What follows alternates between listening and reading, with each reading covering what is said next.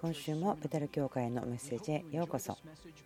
ビル・ジョンソンさんのメッセージになります。このポッドキャストのその他の情報などは ibetel.org また onfirejapan.jp で聞いてみてください。えローマの4章を開けてください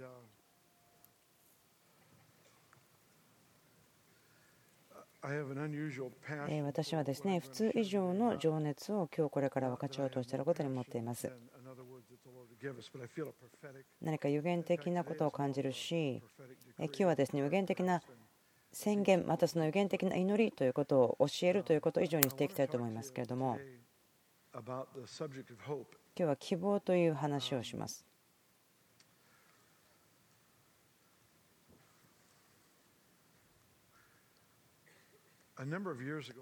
何年も前ですけれども私の友達がですね私にアドバイスをくれました。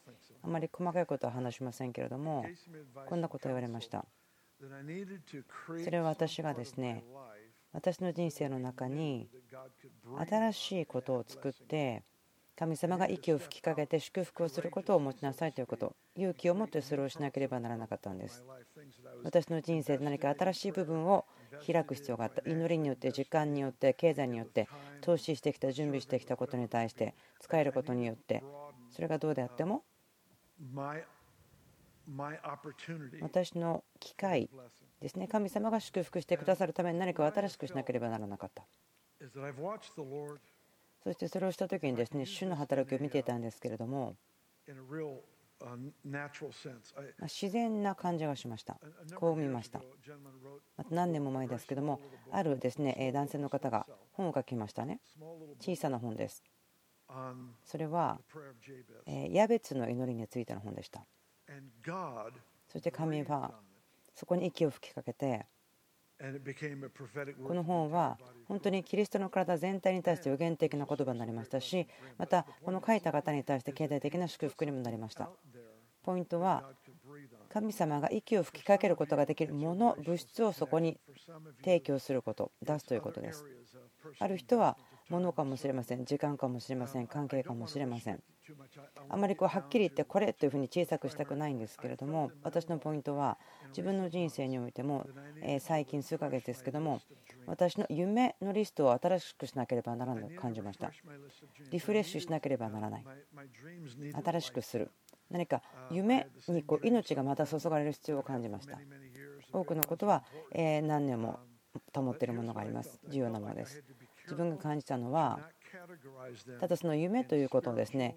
分類してこれは霊的これは自然それに分けないということだと思ったんです。これ皆さんにもそうだし私もそうだと思うんですね。でこの自分のやりたいこと夢のリストのことですけども例えばベテルにおいてがんが存在しなくなるとか旅行に行ったりとかまたはその狩りをするとかそういったことです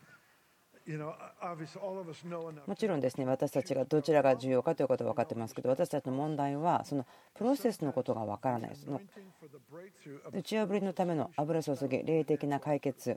でもそれらは自然に祈られたことから出ていることかもしれません。私たちはそのプロセスが分からないんですね。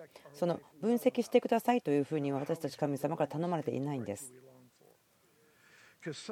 時々ちょっとおかしい話ですね。不思議な話聞くと思うんですけれども。例えば私もそうです。皆さんもあると思うんですね。こうですねある日湖に行ってえ水辺で座っていました。蜂が飛んできたんです。そして水に落ちてですねそして魚がやってきて急にそれを食べたんです。それを通して神様が私の思いを聞いていてそれに応えている疑問に答えているそのような出来事でした。とても重要でしたそしてそれはまあ、ただの面白い話に見えるかもしれませんけども神ご自身についてのことでした。神様祈りに応える。神様の夢の成就それらの満足すること私たちの人生の中で。それは神様を表すものであるということ。それが今地の叫びです。父が誰かということを知られること。人の人生というのは希望が必要です。聖書的に希望という言葉は全く違うものです。今現在私たちが使っている希望という言葉また望むという言葉とだいぶ違います。今の文化ではですね何々だったらいいなと望むことぐらいなんですね。聖書と全く違う使い方になっています。あの電話もらったらいいなとかそれぐらいに使っていると思うこと。また怒ったらいいなということですね。でも政治的な期待というのは喜びに満ちて期待をするということ。まるでこの椅子の端っこに今にも立ち上がりそうに座って待っているということです。なぜならば良いものが私のもとに来るからだということ。そのように信じているものです。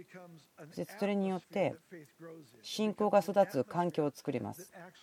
そしてそれは神様の約束を引き寄せるものになります。私人々が希望をなくしたのを見てきました。自分もそうです。いろんな状況とか難しくて希望をなくしてしまうことがあります。でも正しいことを霊的に言うことはできたでしょう。正しい答えも知っていたでしょう。適切にどんな祈りに乗るのということも知ってたでしょう。でも心が硬くなってしまって希望がなくなってしまった感じがする。私たちの人生にそんなことがあるでしょう。でも今朝自分感じています。その私たちの道はその希望ということに対して新しくされるべきだと思うんです。アブラハムの話をしたいと思います。アブラハムは主によって誉れが与えられましたね。なぜならば友と呼ばれています。2つ目はその義人と認められた信仰があります。そして聖書の一章ですね全部が彼のために使われていますよということを見てください。素晴らしいですよね。ヘブルの11章は、まあ、20人30人の人の名前そのことが書いてありますけどもローマの4章はアブラハムのことだけが書いてあるんですね。ですから主はこの人信じた人もう不可能と思えるような状況の中で信じたと言ってますけども望み得ない時に望みを抱いて信じたと書いてありますけどその人を神様は誉れを払いたかったんですね。神様の希望それには制限がありません。それを動かすものです私はその肯定的な態度を持って生きるというところから予言的にこの神様の目的約束それを見ていて自分を神様の御心が行われるための器であるとして生きることができる自分がしたことなんですけれども少し時間をとってあるリストを作りました。まこれポイントのメッセージのためにやったんではないんですけどどうぞ皆さんもやってみてください。そのリストを作るということ例えば聖書に置いておいてください。またはその寝室に置いてもいいですよ。あなたの夢ということ。人生の夢のこと。全ての夢というのは違いますけどもある質問されました。礼拝の間ですけどもよく説明できると思います。全ての夢というのは神様によって生まれたものですね。その説明をしましょう。全ての夢というのは神様によって生まれたもの。その意味は私たちが持つ土台的な望み願い夢というのは神様から生まれたということ。でもその表され方表現どのようにそれが出てるのかというのが違うということです。その話もしましょう。私の友人何年も前にレバノンに行きました。それはテレビのミニストリーをしようと思っていた。そして福音を中近東に伝えるためでした。でも彼らがそこにいた時に国が戦争が起こったり問題が起こったりして。で最終的に彼らは通信教育ですね。福音のメッセージを通信教育で伝えるような何か暗いところに対しての働きすることができてすごく素晴らしい勢いで福音が広がりました。神様がテレビのミニストリーをレバノンでするという望みを与えました。でもその目的は神様の福音を述べ伝えるためですよね。そこに行った時にもう機会が全部なくなってしまったけどもでもその目的はまだ生きていたんです。神様から生まれたその目的だったんですね。ですからそれがどのようにできるかということ開かれていくかの違いましたけども私たちはこのように起こるんだと思ってしまいますけれどもでもその難しさの真ん中その調整のあるところにいた時にああ。自分の心の願い叫びに神様は全然違う方法を持って答えていくということが分かります。あなたを励ましたいんですね。うんその願い夢それをリスト書いてみてそれを出してみて神様がその出したものに息をどう吹きかけるか見てみましょう。神様は良い管理人ですから無駄にはしないんですある人たちはコンフォートゾーンというのを不信仰によって守っている人がいます。私は人々が不信仰によって痛みから自分を切り離そうというのを拒否しています。ローマの4章。あともう一つコメントをしますけどもジョン・ポール・ジャクソンさんという方がですね私たちのところに何年か前に来てくれました。そのことを本当に感謝しているし彼は素晴らしいこの国々で預言者として用いられていますけれども。彼がここに来た時ですね私たちに話をしてくれたんです。それはローマの4章の重要性についてでしたけども彼がそのことを語った時に自分は自分の心でこう思ったんですね。この箇所を1年毎日読もうと思って結果的に3年間毎日読みました。でもその中の5日間はその飛行機に乗って移動していたので読むことなかったんですけどもでもそれ以外は3年間毎日この聖書箇所を読みました。ローマの4章読んでいました。時々私たちですもちろん聖書を読む時ですけど表面だけ読むまたそのある程度の理解はしますね。でも違いがあると思うんです。その御言葉が自分たちになるまでまたは私たちがその御言葉になるまでというようなことがあると思うんです。そうなって初めて分かることがあると思うんです。神様が探している人々というのは神様が約束をしたことをその人たちの人生を通して表せる人々ですね。それをするためにはある要求があります。必要があります。単純に聖書を読んだり学んだり聖書暗唱するだけではなくて何かまるでもっと深い深いその御言葉が光のように私たちを照らすそのようなことですね。その祈りの時間もありますね。祈りを持って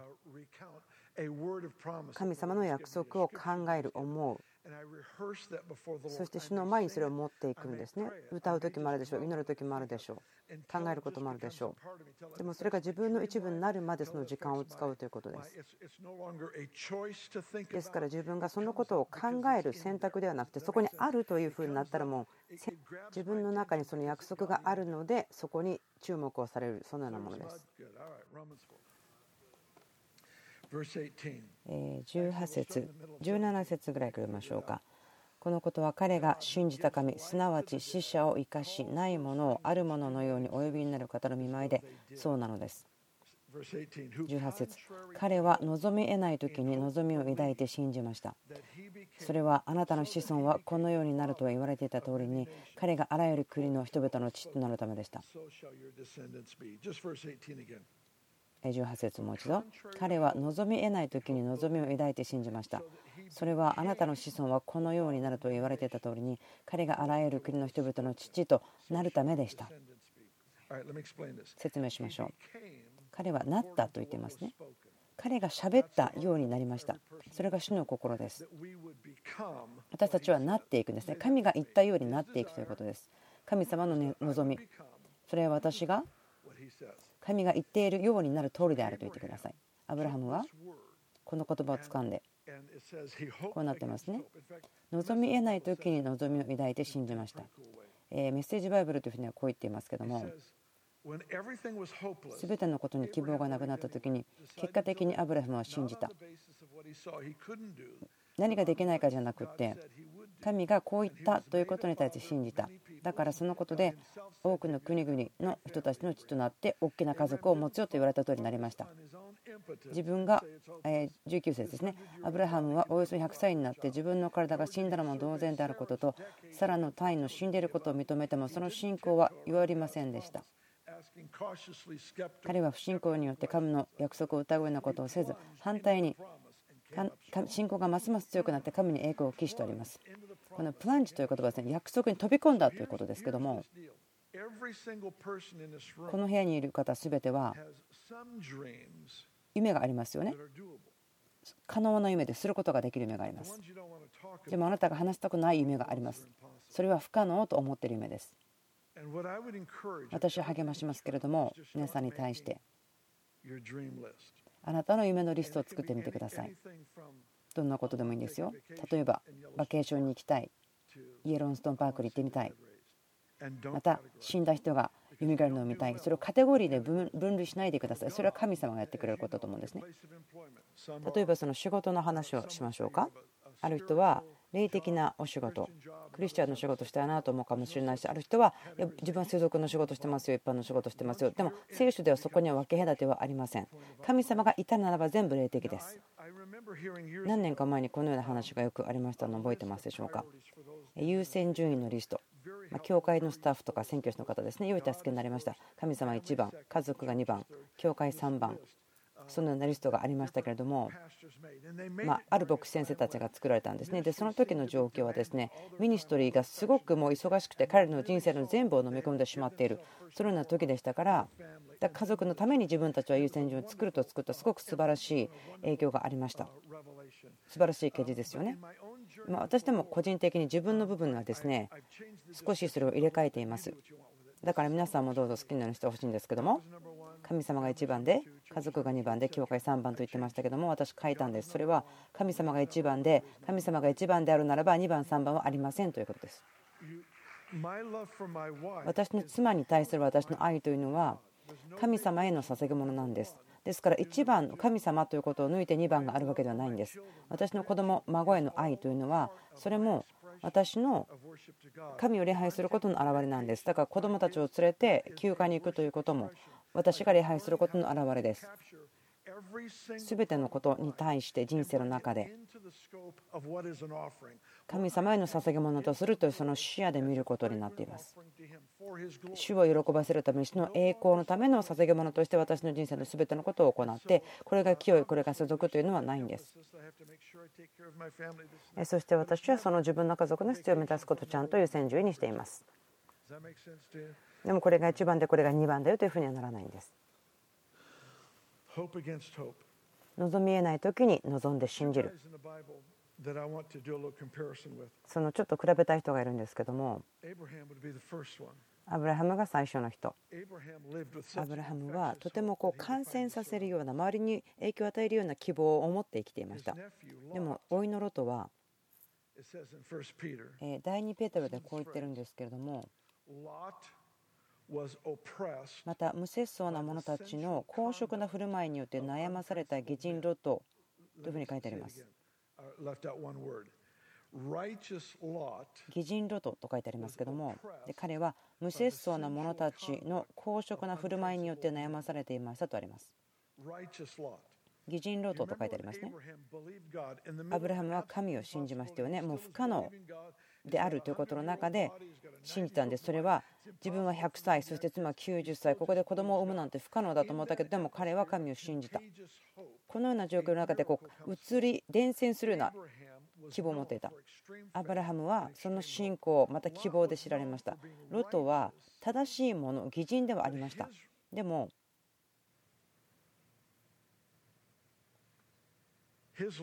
彼の人生というのは印がつきます。まるで彼の周りの貧困な人たちによって影響を受けてしまったということ。ですからロトが持っていた影響力は小さくなってしまったんですね。それは希望というものが小さかったと思うんです。2つの人生比べてください。2人とも義人と呼ばれていますよ。そして神様と今一緒にいるわけですけれども。で約束をもらいました。でもアブラハムは周りの状況を影響しましたけどもロトは周りの状況によって怪我されたとあります。違いはアブラハムは超自然的な希望というのが自然の希望を飲み込んでしまったんですね。でロトが持っていたのはそのだったらいいなというような感じ。この聖書箇所ですねすごく私にはっきり語ってるんですけどもここですねローマの4章こう言っています。望みえない時に望みを抱いて信じました。だからあらゆる国の人々の父となったとあります。あなたの遺産が希望から生み出されますよということですね。あなたの遺産、残すものは希望から生まれるんですよということです。私たちはロトの子孫のことあまりよく分かりませんね。でもアブラハムの子孫たちのことはよく分かっています。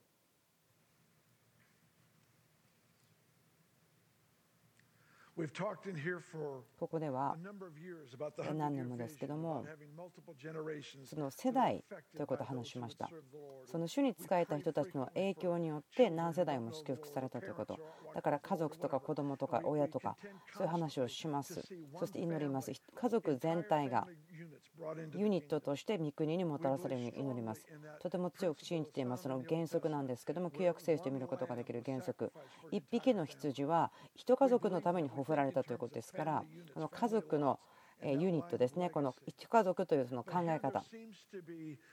でもここではある真理が語られていると思うんですけどもその映るような希望ですね。周りの状況に対して影響を与えてその遺産を残すため作るために環境を作ることができます。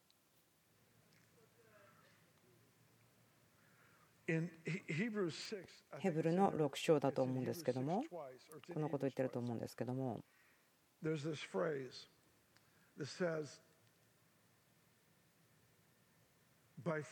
信仰によって私たちは約束を相続します。信仰によって私たちは約束を相続するのです。この聖書箇所をですね30年間じっと見てますけども信仰は約束を成就することを持つことを助けるよと言ってるわけではないと思うんですね。信仰にとどまることというのは神様が持っている約束を引き寄せるそうじゃなかったらあなたは持つことできないよということ神様は管理人ですから良い環境のところに来るんですねそれは希望がある心なんですね望み得ない時に望みを抱いて信じるその神様からの希望というのは神にある希望というのは自然に私たちが持つ希望を飲み込んでしまうことができます。普通の希望難しいですね。その周りがあまりにもネガティブな時に。もう感情的で頑張ってみよう。もうポジティブポジティブでいこう。そう思ったって無理です。でもあなたが神様が語ったのを聞いた時には神の言葉をあなたが持ってる時にそこにしっかりと捕まることそれが命の源です。私にとって神様と進まなければならないですね。神様と近づく仲良くなる約束を持つ危機が起こった時難しい時にはいつもある時私を多く祈りある時私を多く聞きある時私を多く賛美をします。でもそれは集めることなんですね。このことを神様に持っていくということこの地で願いが生み出されていくために神のところに持っていくということなんです。この部屋にいる人全てはここにはあなたのためだけにいるわけではないんですよ。あなたがお金を持っていてその税金払ってクリスチャンとして素敵に生きていこうそうではないんです。私たちある部族として言いますね。情熱がありますよね。何世代にも続いていくようなそのような遺産を作っていく国々に影響を与えるように。私たちの DNA はそれですね。遺産を持っていたいんです。それを生み出す子宮が必要なんですね。その希望を持つ環境。もう地の中に地上にその不可能だというのがあるところにできますよということが解き放たれていく。その偽人であっても周りに悪い人が住んでいるという状況ですねロトのように。今主と共に歩いている人は全てそれができると思うんです。信じています。私たちみんな召されています。アブラハムのような信仰アブラハムのような希望です。もうすごく難しいこと大変なことがある中で。でも神様が言ったことを信じる。そしてそれをしっかりとシンプルに掴んでいく。しっかりと掴んでいく。そしてそこに対して心を開いていく。お互いをサポートする。これが私見たことですよ。これが私聞いたことですよ。私の心に神はこう語りました。ですからこのことにしっかり掴まる必要があります。じゃなかったら神様見せてないでしょ？私は自分の心のそのディボーションをですね何かこう力を抜いてしまうことはできません。その生まれるまでですね。国々に対してのその遺産が生まれるまで。重要じゃない人はいません重要ではない状況というのもありません。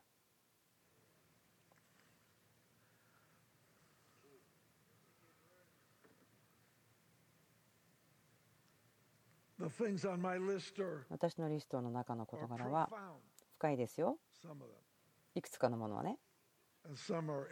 いくつかのものはちょっと恥ずかしくなるように誰も理解してくれないなと思うことです。でもまあ狩りをする人は分かってくださると思うんですけれども、まあ、ここで面白く話そうとしているんですけれども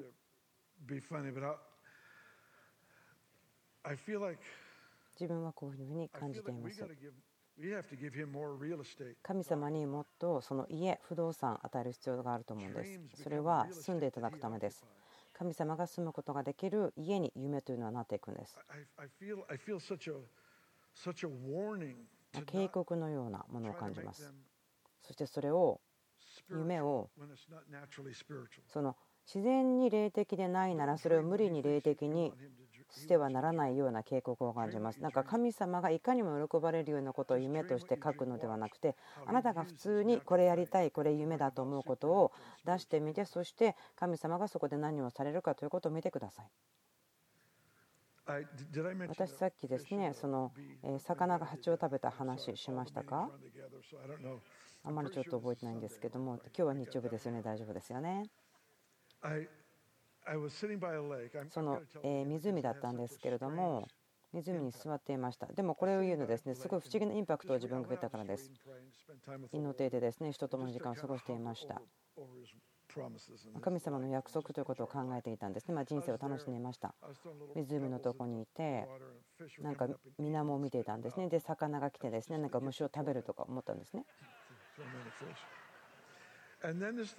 ちょっとパッと考えたんです蜂はあの針があるので魚は蜂を食べるのかなと思ったんです。で自分それをパッと考えたらですね自分の右側から急にパッと自分の目の前にですね蜂が飛んできて水の中にポンと落ちて魚がパッと出て食べるんですね。で自分はそれを見ながら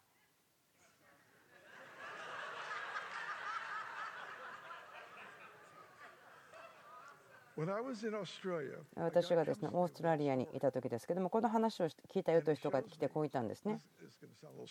またこれもすごく変な話と思われると思うんですね。本当にいやこの話もちょっとバカバカしいんですけども。でこの私の今の話を聞いた人がオーストラリアでですねお家で庭を見て考えていたんですね。で庭を見ていて木がたくさんあるということを考えていてまあ大体まあ、40, 40年前に植えた木で大きかったんですけどこの木が倒れるのを見てみたいなと思ったそうです。でその人がしたのこうですね,、えー、ですね携帯電話を取り出してそしてビデオをつけてですねその木に向けたんですね。そこにまあ30秒ぐらい座って待っていたら急に木が倒れたそうですなぜですか？私は決して忘れないですよね。忘れないためですよね。正直に言いますと、神様は私が忘れてしまったことたくさんしてくださったんですけど、蜂のことは忘れなかったし、またこの木が倒れたってことも忘れないと思うんです。でもなぜするのか分かりません。神様のご自身を理解するということが血ですごく欠けてると思うんです。それは神様はある人たちを探してるんです。それは神様がご自身を証しする表すため掲示するために住む夢その家となるところを作る人がすごく少ないということを感じていることです。ある人たちは夢を持ちます。それはクリスチャンのテレビをレバノンでしようと思っていたかもしれません。で何もかもチャンスを失って帰ってきて落胆してでも彼らが気がつかなかったのはその夢というのはまだ生きているということ。でもその現れ方が今度は違うんだということ。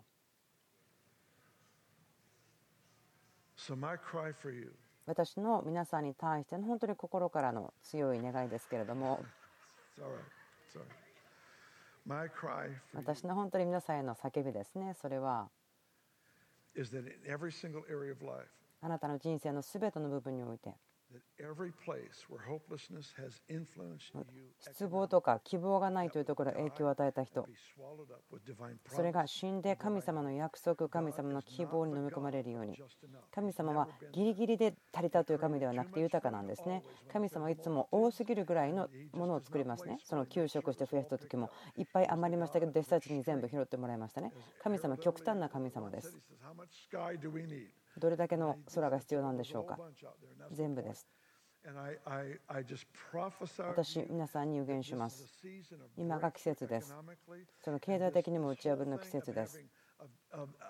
それは、なんとなくギリギリやっと終わったではなくて、でも私たちそれ、ノーを言います。神様の希望、それが自然の希望を飲み込んでしまう、燃やし尽くしてしまうこと。神様が住むことができるように、その不動産を作る神様の霊が来てその経済の部分がその打ち破りを経験することができるように神様の本当にこうビジテーションがあるように関係その家族のこと特に家族のことに対して予言します。この次の季節が失った家族のメンバーのための希望が回復する。それは例えば麻薬中毒な家族がいるとかコミュニケーションすることができなかったけどでもイエス様がそれを回復される方です。心傷心思い傷ついているところ私たち見てきました。ですから私たち予言します。ですから作りなさい。神様が住むことができるような不動産家を作りなさい。どんな状況であっても家族の状況であってもそこに宣言します。祈ります。主の満たしがあります。打ち破りがあります。の関係の上に対してその衝突があるところで家族の中でそのことを思います。その衝突があってもそれは私たちを良いものにしますね。なかなか大変なんです。神様にあなたの欠けたエッジを合う人を探すのは大変なんですから一緒にしたんですね。ですから祈ります。打ち破りを宣言します。正直に。人々を受け入れて家族が全くものとされることの大切な打ち破り。あとその家計ということを予言します。国、ムーブメントを予言します。もうこれは絶対無理だというような状況、人々とか部族とか、捨てられたもの、でも宣言します。関係、そのことを祈ります。夢、ミニストリーの夢、隠されたこと。とても本当にもう話すことも恥ずかしいと思っているようなこと。でも心の中にあるその夢。神様がそこに息を吹きかける。その人生の中のこれは不可能だというところに神様が息を吹きかける。あるですねブラジルの若い女性の話聞きました。ランディ・クランクさん多くの人のために祈ったそうですけどもある一人の女性。でも牧師でもないしセルグループリーダーでもないし全くリーダーという場所にはついていない。でもこのブラジルの現地の人ですね小さなランディ・クラークというそうですね。もう祈るたんびに人々は癒される。でも彼女は全然タイトルとかポジションはないんですけれども教会にいてその素晴らしい油注ぎを持ってもう200人ぐらいの耳の聞こえない人が癒されたとかそういうことをしてるんですね。その肩書き重要なんですけどでも同じぐらいに神様はそのタイトルがなければできないその肩書きがなければできないというのを消してると思うんです。人々を打ち破りの中にミニストリーの中においても解きなっていると思います。ある方たちは私がどんなに頑張ってもいけないところに来るでしょう。でもあなたはそこにいるんですね。神様があなたをそこに置いたんです。私こう思っています。聖書は言ってますね。神の御国はからし種のようである。どんなに大きなものでしょうか。からし種そんなに大きくないですね。びっくりされませんよ。からし種のすることはテーブルの上に置いても何もありませんけれども100年かかってもどうにもなりません。でもその環境芽が出る。そこに置かれると鳥が休むことができる大きな木になりますよということですね。あなたの中に王国が表されるべきことがあります。この文化また社会その中に生み出されるべきものがあるんです。そこに行くまでは現れないけどもそこに行ったらですね現れる。そしてそれが現れて人々に守りや休む場所を作ることができる。人々があなたが立ち上がって出てくる表されることを待っています。願っています。ですから祈ります。このことが本当にこの伝染する希望を持つことができるように。私たちの街に立ち上がっていくように生み出されていくように表されていくように。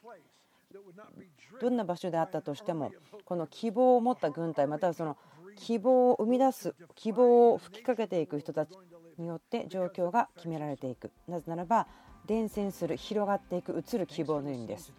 今週のメッセージ聞いてくださってありがとうございます。インフォメーションのことは podcast.ibethel.org また onfirejapan.jp で聞いていただけます。